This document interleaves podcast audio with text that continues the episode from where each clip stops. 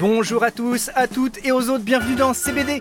Vous le savez, CBD c'est le podcast premier sur la bande dessinée, premier sur les mangas, premier sur les romans graphiques, premier sur les comics et ce, selon les chiffres de l'Institut de moi-même. Et moi-même, c'est Sébastien Bordenave, coucou Dans cet épisode, j'aimerais vous présenter Alison Bechdel. Alison Bechdel a été l'une des dernières finalistes du Festival de la BD d'Angoulême dans la catégorie Grand Prix récompensant l'ensemble d'une carrière. Avec elle, il y avait Catherine Meurice et Riyad Satouf. C'est Satouf qui l'a eu, mais qui est Alison Bechdel? Alison Bechdel, elle est américaine, elle a la soixantaine. Sa dernière BD s'appelle Le secret de la force surhumaine, publiée chez De Noël Graphique. Elle raconte l'obsession de l'autrice pour les sports qui martyrisent le corps, sa quête absolue de la force, de la santé et de la performance physique. La BD est intelligente, introspective, c'est écrit à la Woody Allen et c'est le prototype du roman graphique. Comprenez 233 pages de vie qui commencent par Je suis venu au monde, c'était donc en 1960 pour Alison Bechdel, et ça se termine par le Covid. Au milieu, elle balance des fulgurances, des anecdotes de vie what the fuck et des références culturelles très pointues. J'ai appris beaucoup de choses par exemple grâce à cette BD sur Jacques Kerouac, c'est toujours ça de gagner. CBD, c'est des conseils BD, mais c'est aussi des conseils d'amis, donc voici le mien. Si vous avez envie de découvrir Alison Bechdel, d'abord, bah vous avez bien raison, et ensuite, ne commencez pas par son dernier, commencez par Fun Home.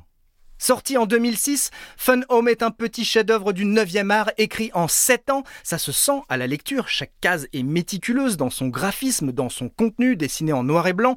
On est dans un Robert Crumb au féminin. Comprenez qu'Alison Bechdel triomphe dans le genre autobiographique car elle n'épargne personne dans son récit, à commencer par elle-même. Pour vous la faire courte, elle raconte l'histoire de son père, Bruce, directeur de service funéraire. Il a pour amant le jardinier et il meurt dans un accident de voiture peu de temps après que Allison, sa fille, lui a révélé son homosexualité. C'est en fait l'histoire entre autres d'une fille cherchant de la virilité chez son père alors que ce dernier cherche de la féminité chez sa fille, vaste perspective. La BD Fun Home est bouleversante, le genre d'ouvrage qui vous élève. Si vous aimez, eh bien vous enchaînerez tout naturellement sur la suite de Fun Home, c'est C'est toi ma maman et le sujet cette fois c'est sa mère, maman qui a cessé d'embrasser sa fille à 7 ans. Là encore, c'est une œuvre majeure. Et puis, Allison est aussi connu pour avoir donné son nom au test de Bechdel. Il est né ce test dans une de ses premières BD.